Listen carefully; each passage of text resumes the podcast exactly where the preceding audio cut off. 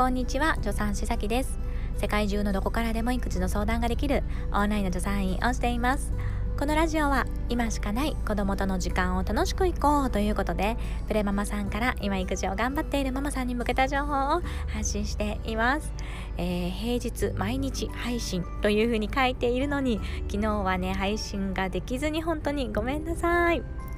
なんかね撮るには撮ったんですよ。撮ったんだけどうーんちょっとなんかいまいちかなと思って撮り直そうかなと思ったままですね。ちょっといろいろ夜はいろんなことやっていたらですね撮る時間がなく終わってしまいました。それというのもですね私離乳食を食べないっていう相談をね結構仕事でいっぱいやっているので、えー、それの勉強をね、まあ、日々しているんですけれども昨日すっごいね面白い先生のお話を聞けたんですよ。もうねちょっと鳥肌が立ったすごくねあの園芸飲み込むこととかねあのもぐもぐ食べることについてのあのプロフェッショナルでいらっしゃる先生でもう本当にねやっぱプロってプロだよねって 当たり前なんですけどもやっぱりねその道の専門家本当のスペシャリストっていうのはですねいるんですよどの分野でも。でもうそのもぐもぐと園芸に関することはその先生本当に素晴らしくてですね。で早速おすすめされている本をね2冊ぐらい昨日ポチッとしてあーなんかいいお話聞けたと思ってな。なんかいたらですね心がすごくなんか満たされて、え興奮してそのなんか離乳食とその 先生のことをずっと考えている頭になってしまってなんかね収録に切り替えられなかったんですよ頭がね。というね言い訳なんですけれども。いやでも本当にねいいお話聞けました。面白かったですね。私もね引き続き勉強を頑張っていきたいと改めて本当に思いました。ということで今回はね何のお話をしようかというと、えー、コロナワクチンとね授乳妊娠についてのご質問をいただいています。読みますね。さきさんいつも情報発信ありがとうございます。さきさんの断乳卒乳講座を受けて保育園入園後も授乳を続けようと決めました。あー嬉しい。嬉しい。本当にありがとうございます。でもコロナワクチン問題で気持ちが揺らいでいます。授乳も続けたい。ワクチンは不安だらけ。2人目も欲しい。欲張りの悩みだと思います。妊娠授乳とコロナワクチンの関係。授乳継続しながらの妊娠についてどう思いますか？さきさんは授乳中でもワクチンを接種しますか？参考までにお話聞かせていただけると幸いです。っていうことですね。ありがとうございます。本当にね最近私のもとにあのこういうご相談とても多いんですよ。皆さんね、えー、気になっていることかなと思います。で私はですねどのように考えているかというとやっぱりですねこれって初めてのことだから誰にも未来はわからないんですよね。どんなに一生懸命想像してもうんそれは本当にわからないものなので今あるね、現状の情報の中で判断していくしかないというふうに考えています、ね、だってコロナウイルスがねこういうふうになるのも初めてだしもちろんねそれで、ね、困ったなっていう人がたくさんいてさ悲しい思いした人がたくさんいたから一生懸命ねあのワクチンをさ作ってくださった方がいてでワクチンができたぞって言ってね接種をし始めているってとこなんですよね。だからもちろんあの、ね、その接種をしてのデータっていうのはあの本当に限りがあるデータしか出ていなくってじゃあ何年後何年後何年後ねもしかしてなんか、えー、ね、困ってたことがあるかもしれないどうなのっていうのはもうやっぱり分かんないんですよね。想像だけでと分かんない。から私はですねあの分からないことに対して、えー、過度に不安になったりね怖がったりするのではなくって今最新の一番新しい情報っていうのを取り入れて、えー、そして、えー、まあ、前向きにですね前向きにっていうのは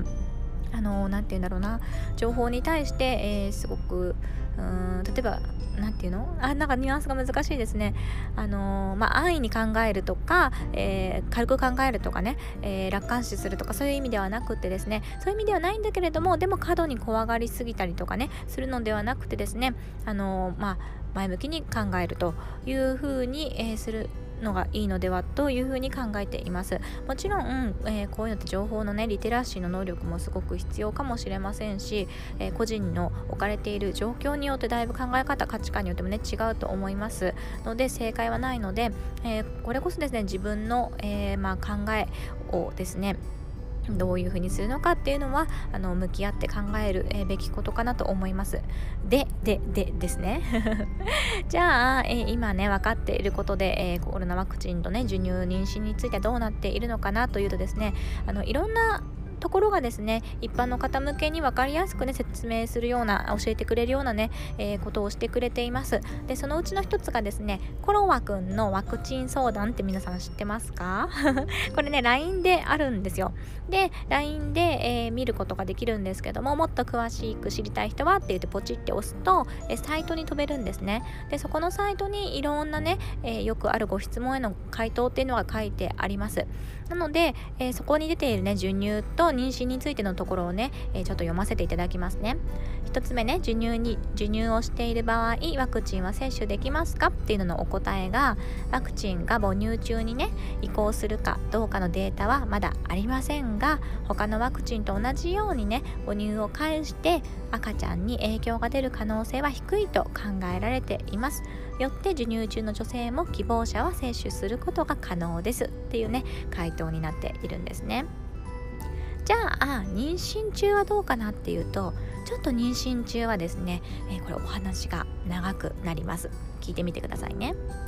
妊娠中の方は新型コロナを発症した際に重症化する、ね、重くなってしまうというねリスクが高い可能性が指摘されています。つまりはですね妊婦さんっていうのはえかかっちゃうとね重症化してえちょっと大変なことになってしまうかもしれないからやっぱり予防とかねなるべく避けるっていうのがすごく大事なんですね。で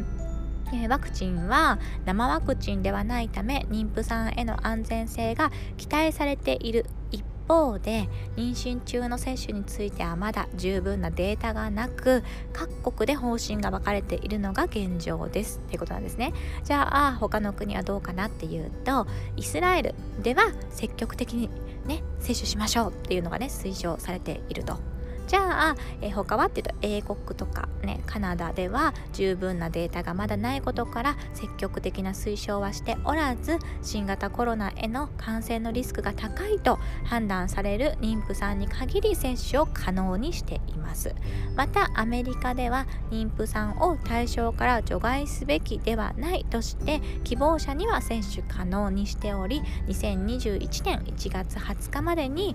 えー、アメリカではね約1万5000人の妊婦さんがワクチンを接種しています。日本では現在妊婦さんへの接種の方針を検討中ですので方針が決まり次第情報を更新いたします。なお接種後に妊娠が判明した場合も妊娠を継続して問題はありません。治験に参加した女性の中には後から妊娠していたと判明した人もいましたが妊娠経過に影響があったという報告はありません。またワクチンの動物実験では胎児に影響がないことが確認されています。ワクチン接種やコロナウイルス感染にかかわらず妊娠中はいろいろなことが起こりえます。心配なことがあったらかかりつけ医に相談してくださいっていうふうに書いてあるんですね、まあ、ですので、えー、やっぱりですねデータっていうのは現時点であるものから考えるしかないんですね。それで国によってもですね方針がこうやって分かれているっていうことですのでここにも書いてあるようにね日本での、まあ、今後のね、えー、動向っていうのをね最新情報をキャッチしながらそしてですねやっぱり自分の置かれてる環境も大きく影響するかなと思うんですよ。例えばうん何でしょうね。あんまりこう感染のリスクがなんだろうちょっと低そうな方？例えば、えーと、すっごく、えー、なんだろう。あのそこそ私が住んでてもそうですけどなんかすっごい田舎に住んでいて全然そこの地域は感染者の報告がなくってでしかも自分はだ専業主婦で結構家にいるからあんまり人とね、えー、接する機会もそんなにないよとかだったらもしかしたらねそのリスクは低いっていうふうに言えるかもしれないですよね。あの例えばだけどすごく感染地域に住んでる人に比べたらね。で一方ですごくなんか流行行しているね地域に住んでいてしかもなんか医療従事者さんでねとかえすごくたくさんの方にね接するような接客業をしていてとかっていう方だったらまたね全然その方に、えー、なんだろう関するねリスクっていうのは変わってきますよね。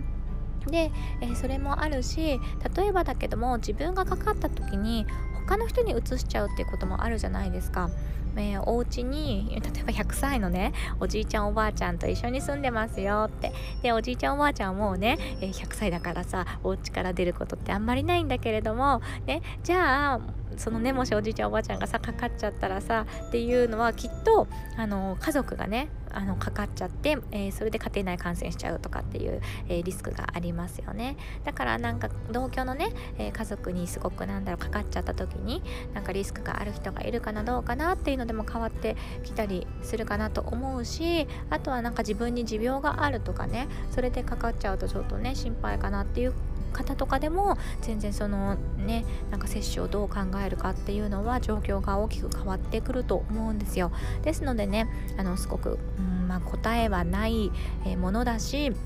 やっぱりうん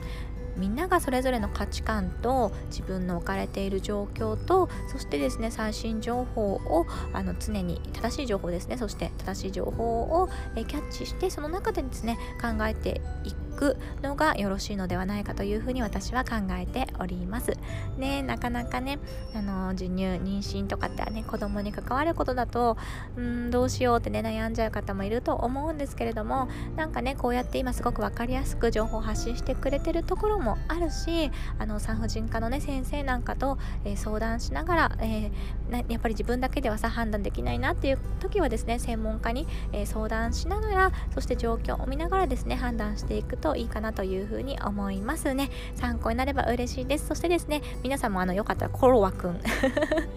コロワくん登録してみてください。コロコロワくんの相談室であの検索してもらうとねなんか犬のアイコンなんですよ。柴犬かな？かわいいの。柴犬の先生みたいな。人のあのこのねアイコンなんですけども。コロナワクチンでコロワくんねコロワくんの相談室。コロワはカタカナですねよかったら検索してねえ見てくださいそしてねここからでもね最新情報を常にねチェックしてもらうといいと思いますということで今回も聞いていただいてどうもありがとうございました一緒に楽しくお母さんをやっていきましょう助産師さきでしたまたね